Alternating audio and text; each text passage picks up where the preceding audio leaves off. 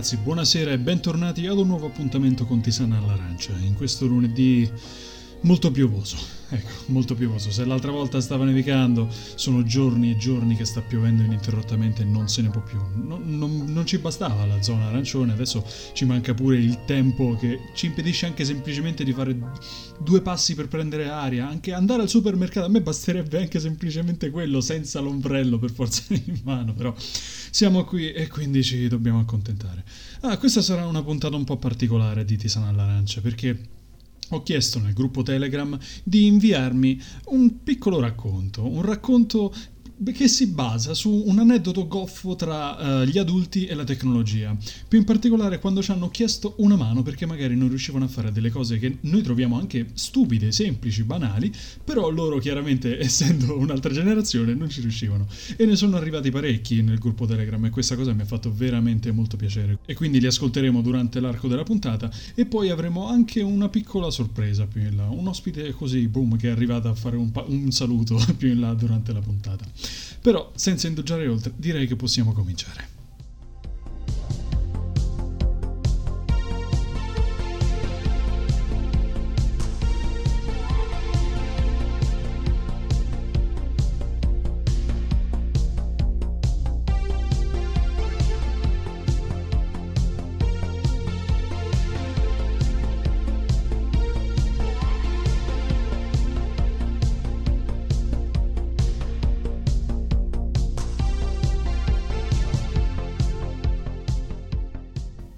Un critico cinematografico inglese di nome Philip French fece un'affermazione che, tradotta in italiano, sarebbe Niente invecchia il passato come la sua visione del futuro.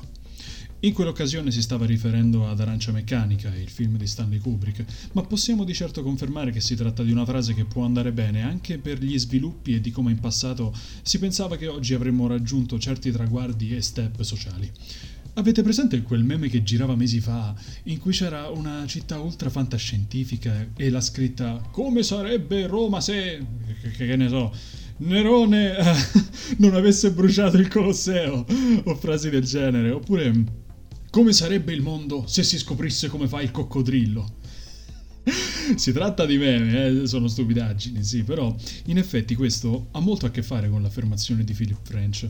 Se ci pensiamo, noi veniamo da decenni in cui si ipotizzava in che direzione sarebbe andata la tecnologia e quali vantaggi avrebbe portato alla popolazione. Chi come me è nato e cresciuto all'inizio degli anni 90 ha assistito ad una crescita esponenziale della tecnologia insieme a centinaia di teorie su come eh, nel 2010 le macchine voleranno, verranno creati gli hotel sottomarini, vacanze verso la Luna a bordo degli Space Shuttle, manco fossero dei voli low cost. C'era una cosa che avevo ritrovato in un vecchio scatolone tempo fa, ne avevo parlato anche in una delle prime puntate del podcast. Si trattava di un libro intitolato L'Enciclopedia del futuro, che era una guida illustrata agli sviluppi tecnologici che potrebbero avvenire nei prossimi 50 anni, ed era piena zeppa di queste ipotesi. Nanotecnologie, computer flessibili e tascabili, macchine al servizio dell'uomo per migliorare il nostro mondo e stile di vita. Tutto conduceva ad una vita incredibile, C'erano persino delle ipotesi su energie rinnovabili insieme ad alternative ai combustibili fossili. Beh, viaggiavamo davvero tanto con la fantasia, bis- bisogna dirlo. Anni fa, quando il wifi non era ancora particolarmente famoso, eh, una mia zia mi chiese di controllare perché il suo computer non andasse su internet. Era incasinato, inguattato dietro ad una scrivania con tutti i cavi sopra il computer, quindi eh, gli, gli, chiesi, ma è tutto attaccato? Dice sì, sì, è tutto attaccato, è tutto a posto. Dico, vabbè, allora sarà un problema del PC. E fai controllo delle reti connessioni, e vedi sch- le schede grafiche, la scheda audio, vedi che magari a volte possono andare in contrasto, vedi la scheda di rete, vedi un'ora e mezza così, alla fine dico, vabbè, eh, magari c'è qualche problema con gli agganci. Scendo dopo 20 minuti perché era un disastro quel PC mi rendo conto che non era collegato a internet. Faccio, zia, ma non l'hai collegato? Dice, sì, sì, è collegato. Ma no, vedi che non è collegato. Dice, no, l'ho attaccato alla corrente. Dice, zia, mm, internet eh, passa da un cavo apposito, non viene dalla corrente. Lei mi guarda e fa, ah sì?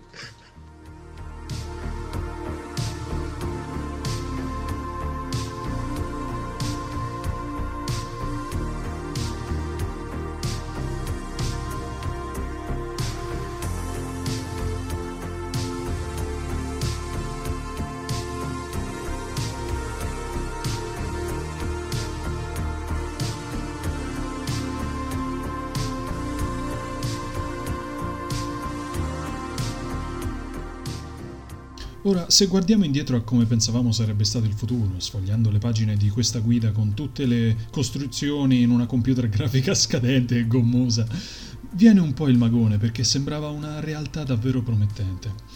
Questo sentimento possiamo ricollegarlo facilmente alla sindrome dell'età dell'oro, a tutta questa ondata nostalgica verso gli anni Ottanta e naturalmente anche alla Vaporwave. È un discorso che abbiamo già affrontato altre volte, noi siamo nostalgici verso un futuro che avrebbe potuto essere nettamente diverso e più invitante rispetto a quello a cui, verso cui stiamo andando oggi. Un futuro con assai molte più possibilità e sbocchi rispetto alla situazione in cui ci troviamo oggi. Uno scenario in cui non avremmo vissuto nell'incertezza odierna, ma forse nel bagliore di un futuro che avrebbe mantenuto le aspettative e le promesse che, come una carota, ci trascinano in avanti sin da quando iniziamo i nostri studi. Se oggi dovessero chiedervi come sarà il futuro, secondo te, cosa rispondereste? Macchine volanti? Ologrammi? navi spaziali che attraversano il sistema solare, gli orologi da polso alla James Bond con un'intelligenza artificiale che interagisce con noi. Diciamo che quest'ultima in un certo senso è già presente oggi, però si tratta di un futuro ben diverso da quello che si poteva immaginare vent'anni fa. Forse complice di questa perdita di ottimismo è stata l'interruzione dei viaggi di esplorazione dello spazio con equipaggio umano. Nel secolo scorso la missione Apollo 11 sulla Luna è stato un traguardo straordinario. Cioè, voi immaginate come deve essere stato seguire in televisione la telecronaca dell'atterraggio quella notte del luglio del 1969. Ora, anche senza andare a coprire il settore aerospaziale, per cui SpaceX sta già lavorando duramente, il cosiddetto Internet delle cose ha raggiunto dei livelli che sicuramente non erano quelli previsti anni fa, ma un po' ci si avvicinano, dai. A volte li superano persino. Non potremo di certo chiedere ad Alexa di azionare l'acqua della doccia a una temperatura che preferiamo. Eh sì, effettivamente è così. Ma pian piano stiamo passando dagli smartphone con Siri ai televisori col collegamento wifi e ad altre situazioni che, per quanto ci possano rendere un po' paranoici, non si allontanano troppo da quella vecchia visione del futuro. Ma c'è un album uscito nel 1981, quindi ben 40 anni fa, prima dei computer a disposizione del pubblico, prima delle app di incontri, prima del web e prima dei dispositivi portatili, che aveva previsto un futuro del genere.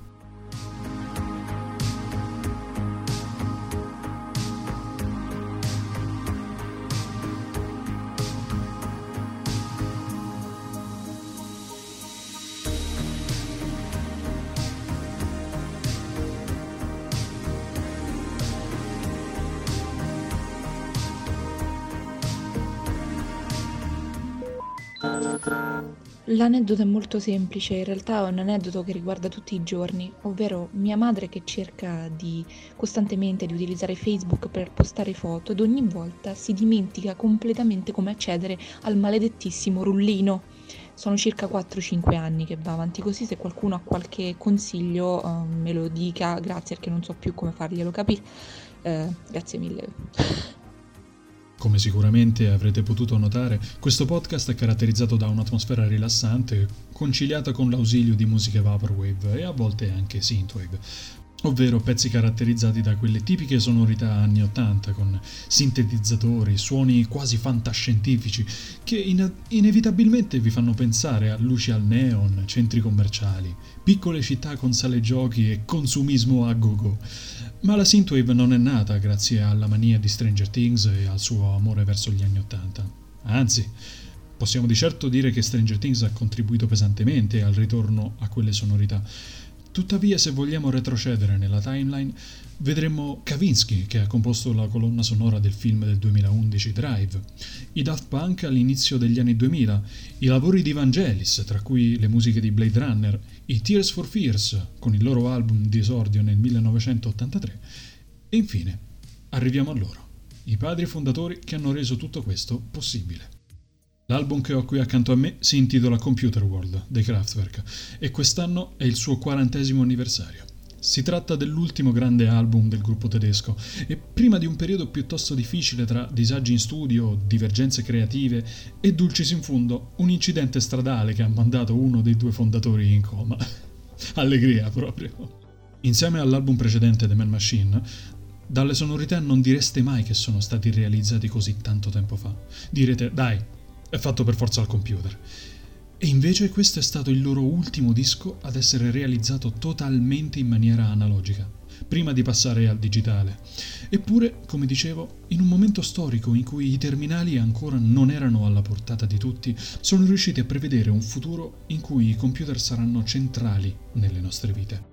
Il rapporto tra umani e tecnologia, già decantato nel precedente The Man Machine, che è come un botta e risposta reciproco, dove le macchine rispondono ad ogni nostro input. Non si tratta di una visione distopica alla Matrix, dove uno dei due lati della moneta domina sull'altro, ma di un futuro in cui il computer è un mezzo per migliorare la nostra condizione umana. Più come il primo film di Tron del 1982, ovvero un rapporto di convivenza e collaborazione. Il mondo stava cambiando, il linguaggio binario e numerico stava cominciando a diffondersi e quindi, dal momento che matematica e musica vanno a braccetto, sembrava più che logico, come ha detto giustamente lo stesso cofondatore Ralph Hutter, che il passo successivo sarebbe stato fare un album verso quel mondo. So it was also direct for us to, to record a computer world because it's really everywhere around us and it changed our whole attitude uh, of uh, producing sounds because uh, it has a lot to do with numbers.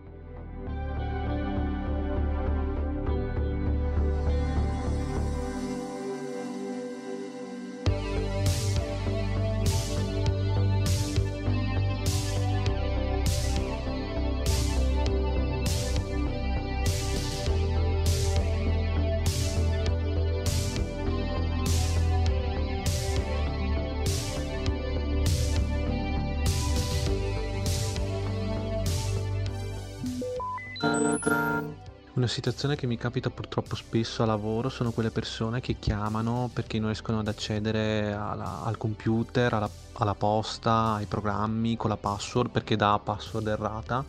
E anche se tu tenti invano a spiegargli la procedura per recuperare la password o addirittura mandare un, un- un video molto semplice che abbiamo creato noi a lavoro ad hoc, queste persone purtroppo ancora non riescono a cambiarla perché purtroppo ancora non riescono a rispettare i requisiti che ci sono scritti lì esplicitamente come deve essere composta la password. E niente, ogni volta è da spararsi in testa, ecco. Computer World esplorava il rapporto tra le persone e i computer sotto diversi aspetti. L'utilizzo della tecnologia da parte delle autorità, utilizzare i piccoli mezzi per le operazioni più semplici, come un calcolatore tascabile. Il mondo infinito dei numeri che sfocia poi nella creazione di questa rete che ci collega a tutti, con un reprise della title track ma utilizzato in una maniera più solenne, quasi, quasi in modo da voler dire ammirate il potenziale di questo mondo virtuale. Un mondo attraverso quale possiamo trovare persino l'anima gemella. La traccia più famosa dell'album sicuramente è Computer Love, che forse potreste riconoscere perché è stata campionata nel 2005 da una certa band. Computer Love è un crescendo che parte da uno stato malinconico, in cui il narratore si trova a passare l'ennesima serata da solo, prima di accedere al suo computer per fissare un incontro con una persona trovata con l'ausilio del suo terminale. E qui il pezzo cresce in una elegante danza dove la freddezza delle tastiere e dei sintetizzatori viene sostituita dal calore scaturito dall'immagine di due individui che finalmente si trovano e si amano. Tutto ciò prima di entrare nella fantascienza più totale con le ultime due tracce, che sembra quasi di essere entrati all'interno dei circuiti di un computer, un po' come in Tron, visto che lo menzionavamo prima. Home computer fa da sfondo alle potenzialità che un individuo ha nel modificare il suo terminale da sé, per mano propria. Potremmo vederci un sottotesto hacker, in effetti, come ha detto Simone Zangarelli di Spazio Rock, inteso però proprio come nell'etimologia del termine, quindi la libertà di adoperare dei cambiamenti nella programmazione di un computer, non tanto quindi di violare sistemi e profili. Però, eppure, ecco che anche qui i Kraftwerk hanno previsto anche questo, perché l'album termina con It's More Fun to Compute, un gioco di parole basato su un vecchio slogan sportivo che recitava It's More Fun to Compete, quindi eh, riferendosi alla competizione. La traccia ci getta nella dimensione della paranoia. Si tratta di un reprise di Home Computer, ma più aggressivo e con la melodia principale suonata in un modo molto esotico, arabesco quasi. Su YouTube c'era un video in cui avevano messo questa canzone di sottofondo a tutte scene di film in bianco e nero degli anni 50 con quelle creature, mostri giganti, pupazzoni. Ecco, lì la paranoia era ancora più tangibile. Una sorta di lato oscuro di quel futuro luminoso e ottimista che avevano previsto nel passato. Computer World oggi lo potremmo definire un'opera retrofuturista? Sicuramente ha previsto con anni di anticipo una realtà che si stava concretizzando sempre di più, ma chiaramente noi non possiamo stabilire in che direzione andrà il futuro o dove soffierà il vento. Abbiamo preso un'altra rotta nella timeline che ci ha rallentato parecchio nello sviluppo tecnologico. Ora non sogniamo nemmeno più le macchine volanti, a dire il vero. Specie se poi ci guardiamo attorno, perché per l'Italia c'è un discorso ben diverso da fare.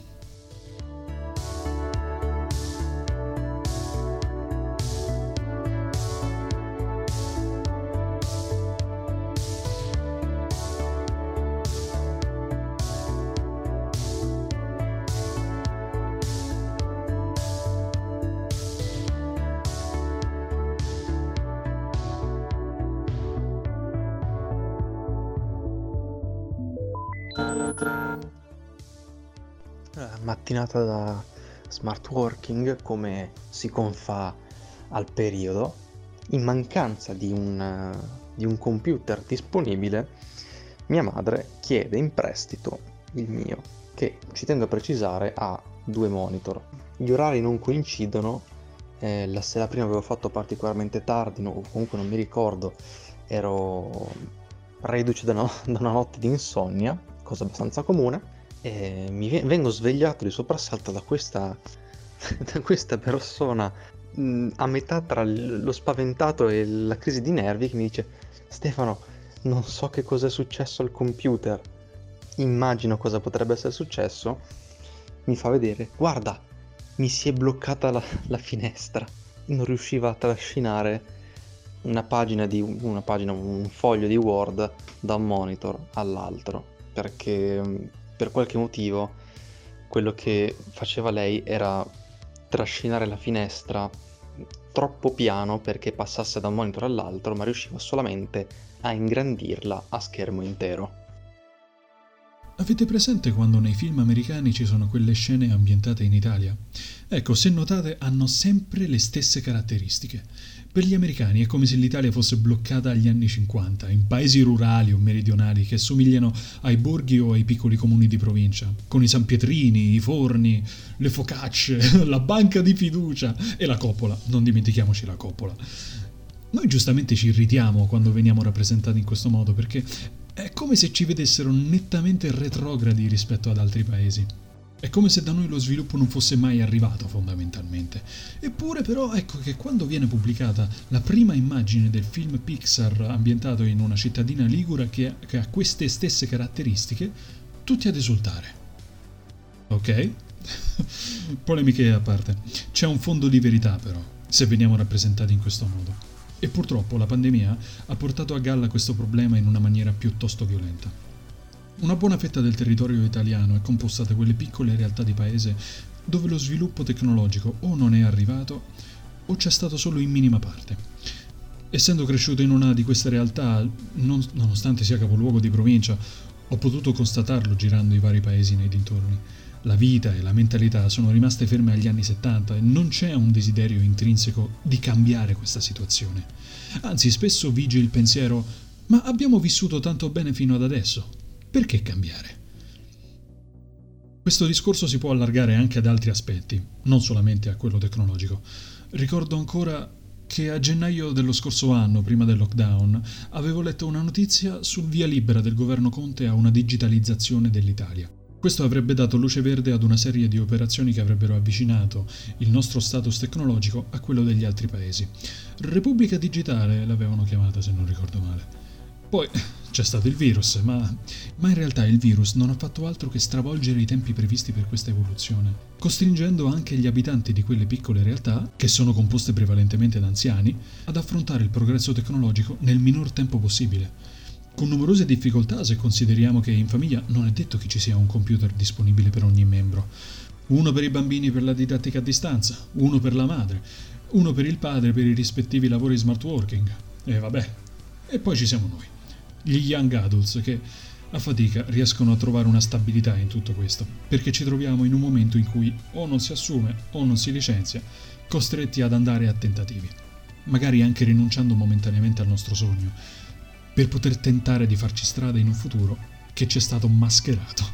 Perdonate il gioco di parole, ma diciamo che non sorprende che alla prima occasione molti giovani decidano di andarsene. Ora non apriremo la parentesi fuga di cervelli perché si tratta di un discorso che si riflette anche su realtà metropolitane.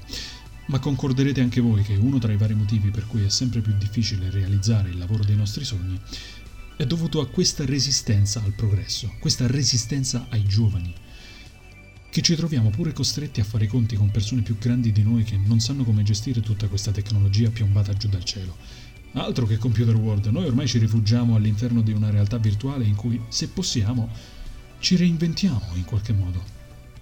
Un po' come questo podcast anche.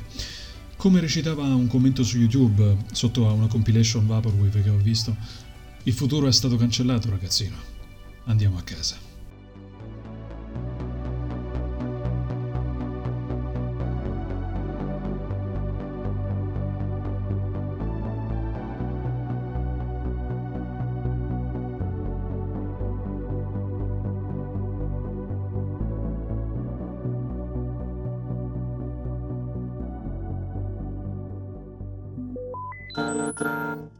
Tutti i miei parenti hanno un'innata predisposizione per comprare un computer e tempo nemmeno 15 giorni averlo già bello e distrutto.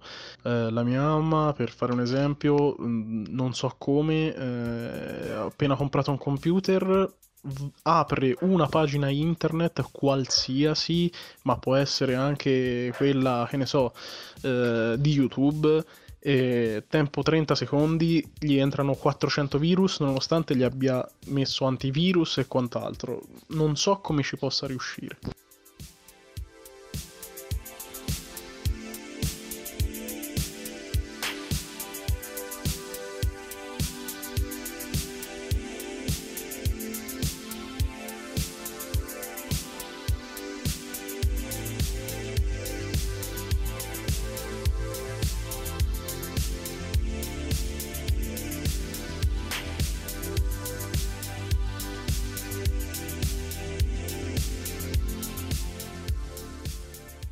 Grazie ad un racconto di Andrea Catanzaro del web magazine 17K Group, con cui conduco anche Late Night Television su Twitch insieme a Valentina, è nata l'idea di raccogliere questi aneddoti goffi, boomer versus tecnologia.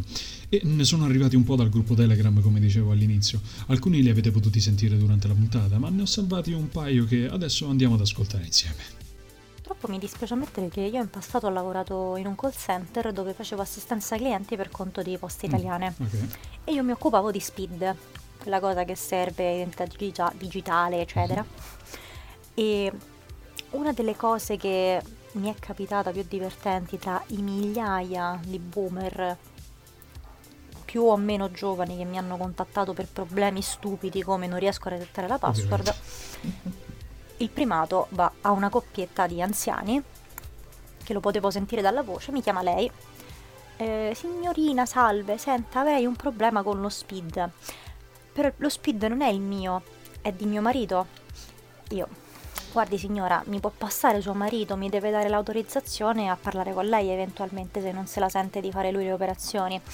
Eh signorina, il problema è che mio marito è sordo muto, quindi è un po' difficile farla parlare con mio marito al telefono e io giustamente dico, oddio signora, non so come fare.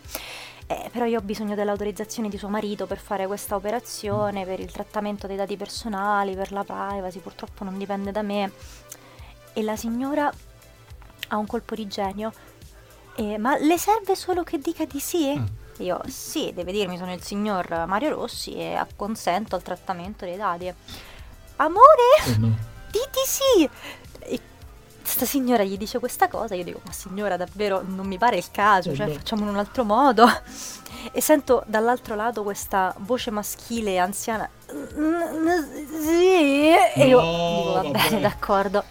Best chiamata della vita.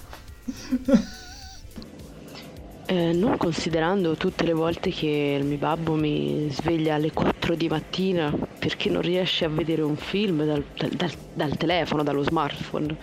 Eh, una mattina mi, mi sveglia e mi chiede ma come mai ho tutti questi culi sul telefono?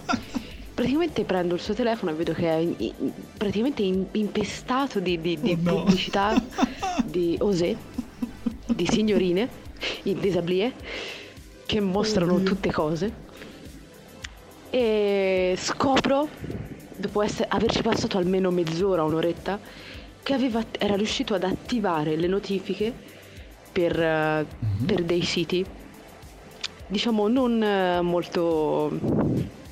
cioè nemmeno i soliti siti di, di, di, pornografici, ma proprio quelli dove ci sono un sacco oh, di virus. Quindi non so come, come oh, diamine no. abbia fatto. Potrei solo aggiungere che ogni volta che faccio qualcosa al computer o al telefono che lui non riesce a fare, mi guarda come se stesse per dire Oh mio Dio, ma questa è magia! Benissimo.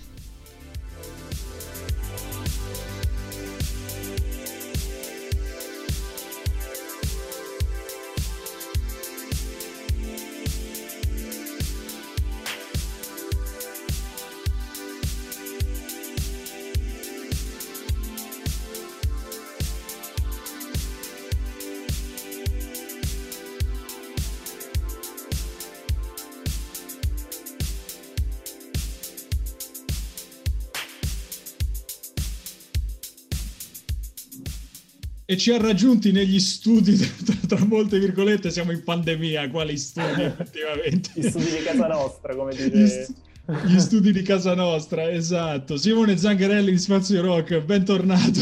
Ciao. Ciao.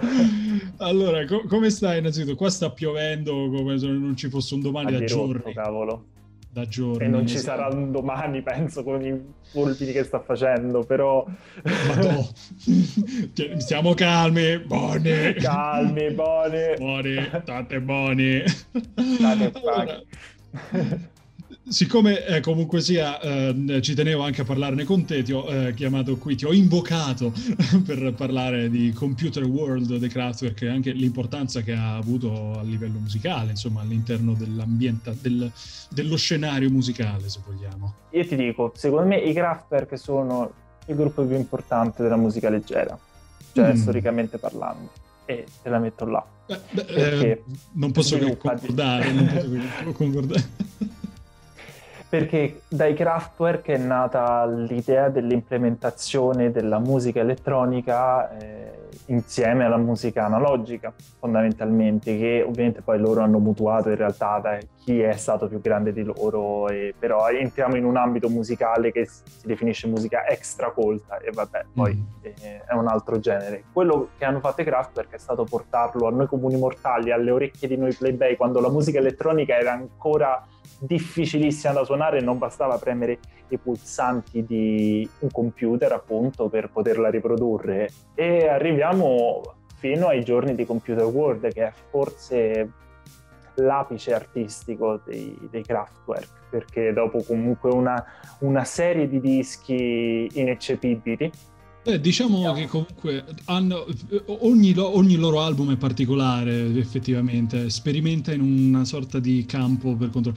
Effettivamente non mi ricordo quale dei membri aveva detto che proprio con ogni album loro hanno tentato di esplorare nuove situazioni sì. uh, odierne, cioè cercare la musica nella vita di tutti i giorni, se vogliamo, ed effettivamente ci sono riusciti con i primi album e poi hanno puntato al futuro con The Man Machine che precede Computer World. The Man Machine è esattamente quello che io ho studiato eh, durante Scienze della Comunicazione, appunto, eh, abbiamo fatto esami su epistemologia dei media, la nascita di internet e dei computer. Quello che i fondatori di internet e in generale delle macchine digitali avevano in mente era proprio quella, la fusione uomo-macchina in un senso che gli hardware e i software devono facilitare la vita delle persone e convivere con loro. Poi mm-hmm. si arriva alla distopia di Asimov e tutto il resto, però l'idea di base è quella e è stata sviluppata tantissimo in The Man Machine e i Kraftwerk hanno dimostrato di aver appreso la lezione al meglio perché la loro musica poi dopo diventerà in un certo senso per, per portare all'estremo questa immagine diventerà proprio quella de, degli automi come li, li vediamo appunto sì. eh, nei live, eh, queste, queste, figure quasi robotiche che in modo molto freddo rispo- sembrano come agire per impulsi elettronici e quindi fare dei gesti molto semplici e a loro volta suonare e poi dare vita a qualcosa. Qua è qua che sta pure il paradosso di Kraftwerk, no?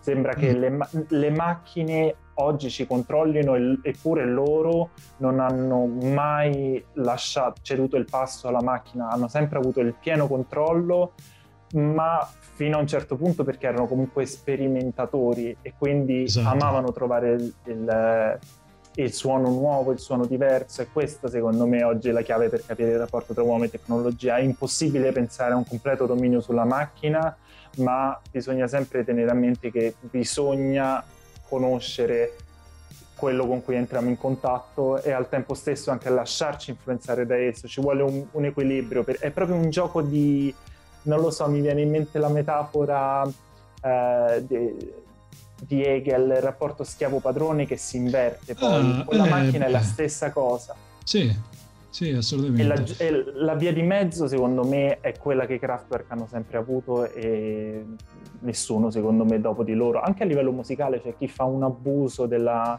della musica elettronica, a volte storpia tantissimo poi il suono e la sua naturalezza.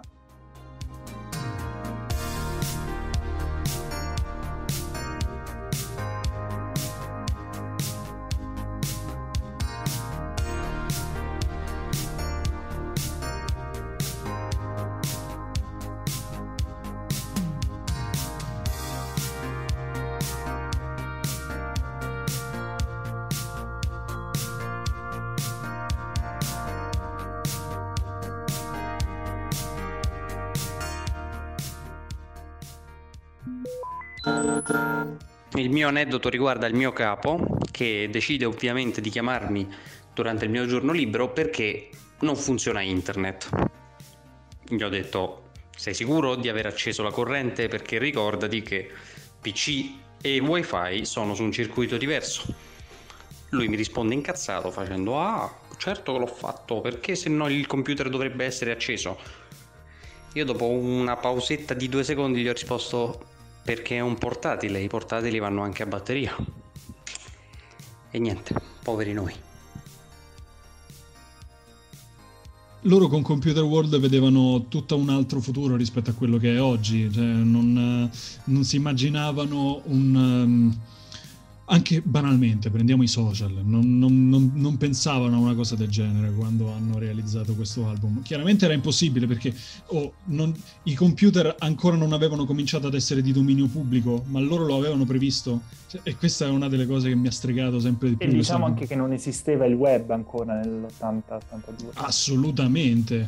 Per quanto ci fossero ancora i, le forme primitive delle, del web, come poteva essere Ethernet o, Dio, qual era quello utilizzato in guerra, adesso non ricordo più il nome. E ARPANET. ARPANET, esatto.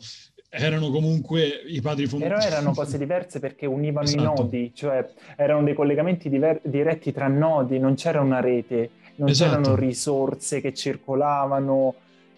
Era, cioè, internet era un, non lo so, lo 0% di quello che è oggi, perché proprio non esisteva il web, esisteva internet, sì. o comunque il suo antenato, il suo prototipo e quindi la possibilità di connettere a distanze remotissime due dispositivi, ma non c'era il web, che è quello che noi usiamo sempre. E questa è la differenza, che poi ci ha permesso anche di fare i famosi social, eccetera.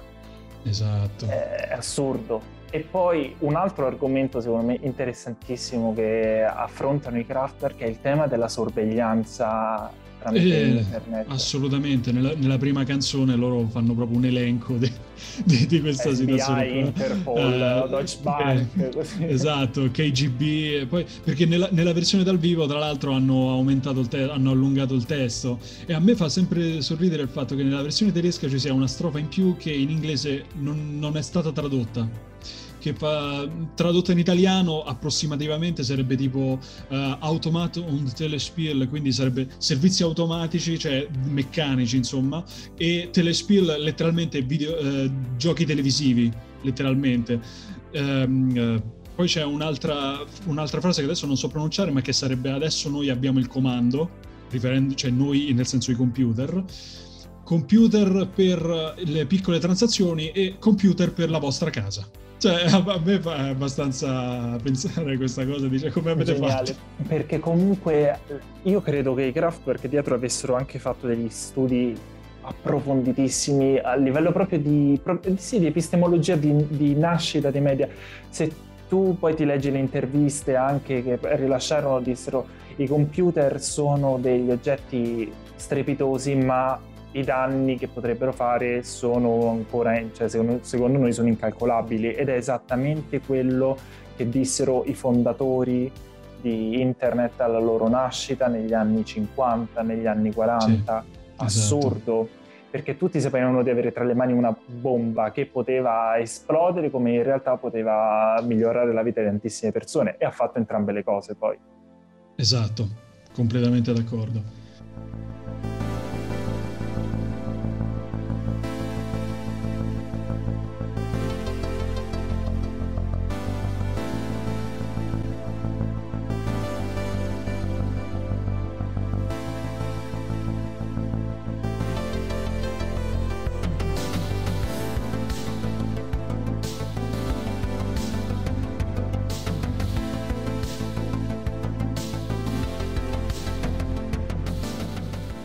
Hai un, un, piccolo racconto anche tu da, da, poter narrare qui in puntata? Io ne ho penso milioni, in questo momento non mi, viene, non mi vengono in mente. Ah sì, mi ricordo mia nonna eh, che mi chiedeva di mettere eh, la, la, SIM card nel sì. telefono, però uh-huh. si sbagliava e mi diceva la Samarcanda, la Samarcanda, che ci devo fare? Mi hanno detto che devo devo mettere la Samarcanda. E io dicevo, ma che cos'è sta Samarcanda? Nonna, esatto, ma... nonna. E, e, poi e dopo, no, sul telefono la Samarcanda. E, ma che... Ma che cos'è? Non ti capisco nonna. che cos'è. E poi dopo me l'ha indicata, ha fatto vedere la SIM card, ok, va bene. E... Va bene, nonna, va bene.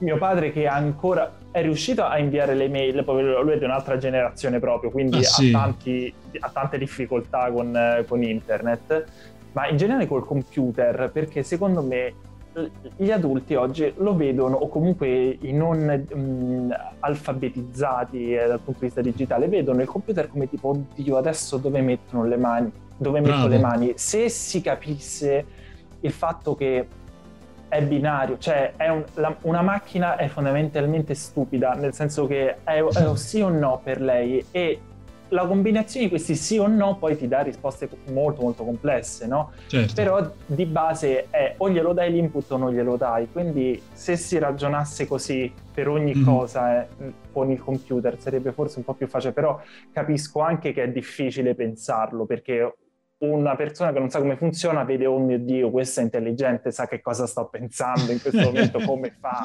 Come Mi legge nella mente. Capito? È questo il problema e, e, molte persone lo vedono come una cosa inaccessibile. Quindi io a mio padre, sì, papà, allora devi cliccare su questa eh, icona. Sì. Mi ricordo, a me fanno troppo ridere quei meme delle persone che impostano lo sfondo del desktop, come per dire mio padre mi ha chiesto quale fosse l'icona di Windows Explorer, allora c'è tipo lo sfondo del desktop. Quelle sono meravigliose. Ecco, mi, mio padre ogni volta che deve impostare una password io gli dico, pa, segnatela perché tanto non te la ricordi. Sì, sì, me la ricordo. Cinque mesi dopo. Qual era la password di... Eh? Uh, errore di sistema. Papà.exe ha smesso di funzionare.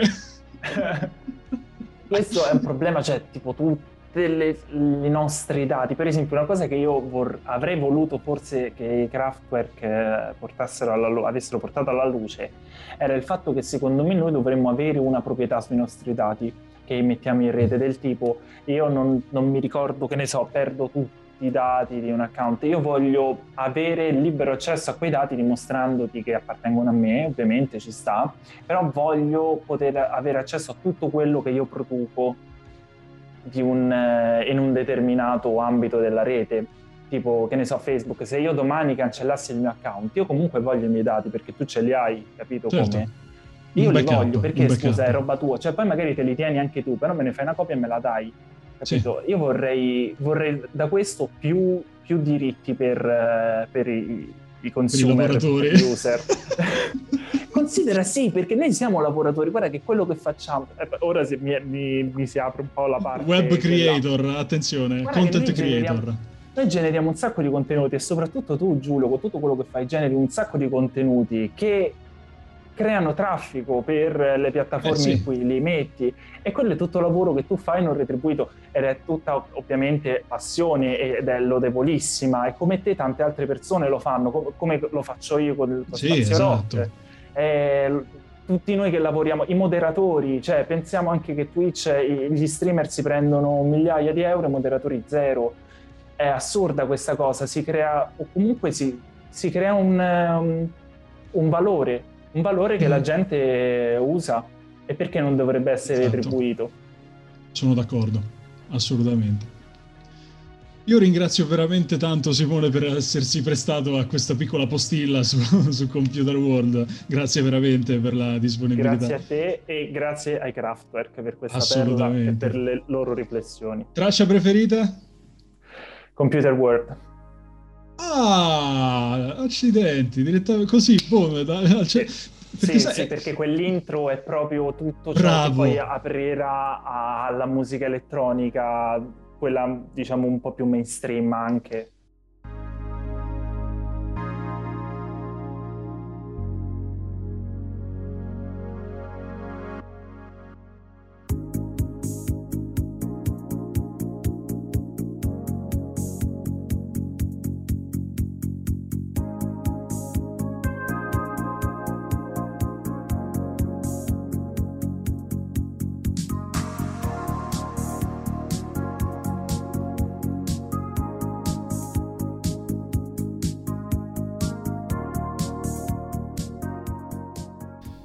Quindi eccoci arrivati anche oggi alla conclusione di questa nuova puntata di Tisana all'Arancia. È stato molto divertente ascoltare tutti quanti i messaggi che mi sono arrivati. Se volete anche voi lasciare un messaggio audio che poi andrà all'interno delle puntate, vi ricordo quindi di cercare su Telegram il gruppo Tisana all'Arancia. E ogni volta che io farò un messaggio in cui puntata in produzione, se volete un messaggio lasciate un audio sotto questo post, insomma voi potete mandare un audio di qualche secondo, massimo 10-15, questa è stata un'eccezione perché un aneddoto insomma per forza richiede un po', un po' più di tempo, e poi lo metterò all'interno della puntata successiva e che uscirà il lunedì successivo. Ed è stato molto divertente anche montarlo, cioè è stata proprio una puntata quasi radiofonica se vogliamo. Quindi detto ciò, io vi rimando al prossimo appuntamento, quindi con un altro episodio di Tisana all'Arancia, sempre lunedì, sempre dalle 21.30 su Spotify e TuneIn Radio. Buonanotte a tutti.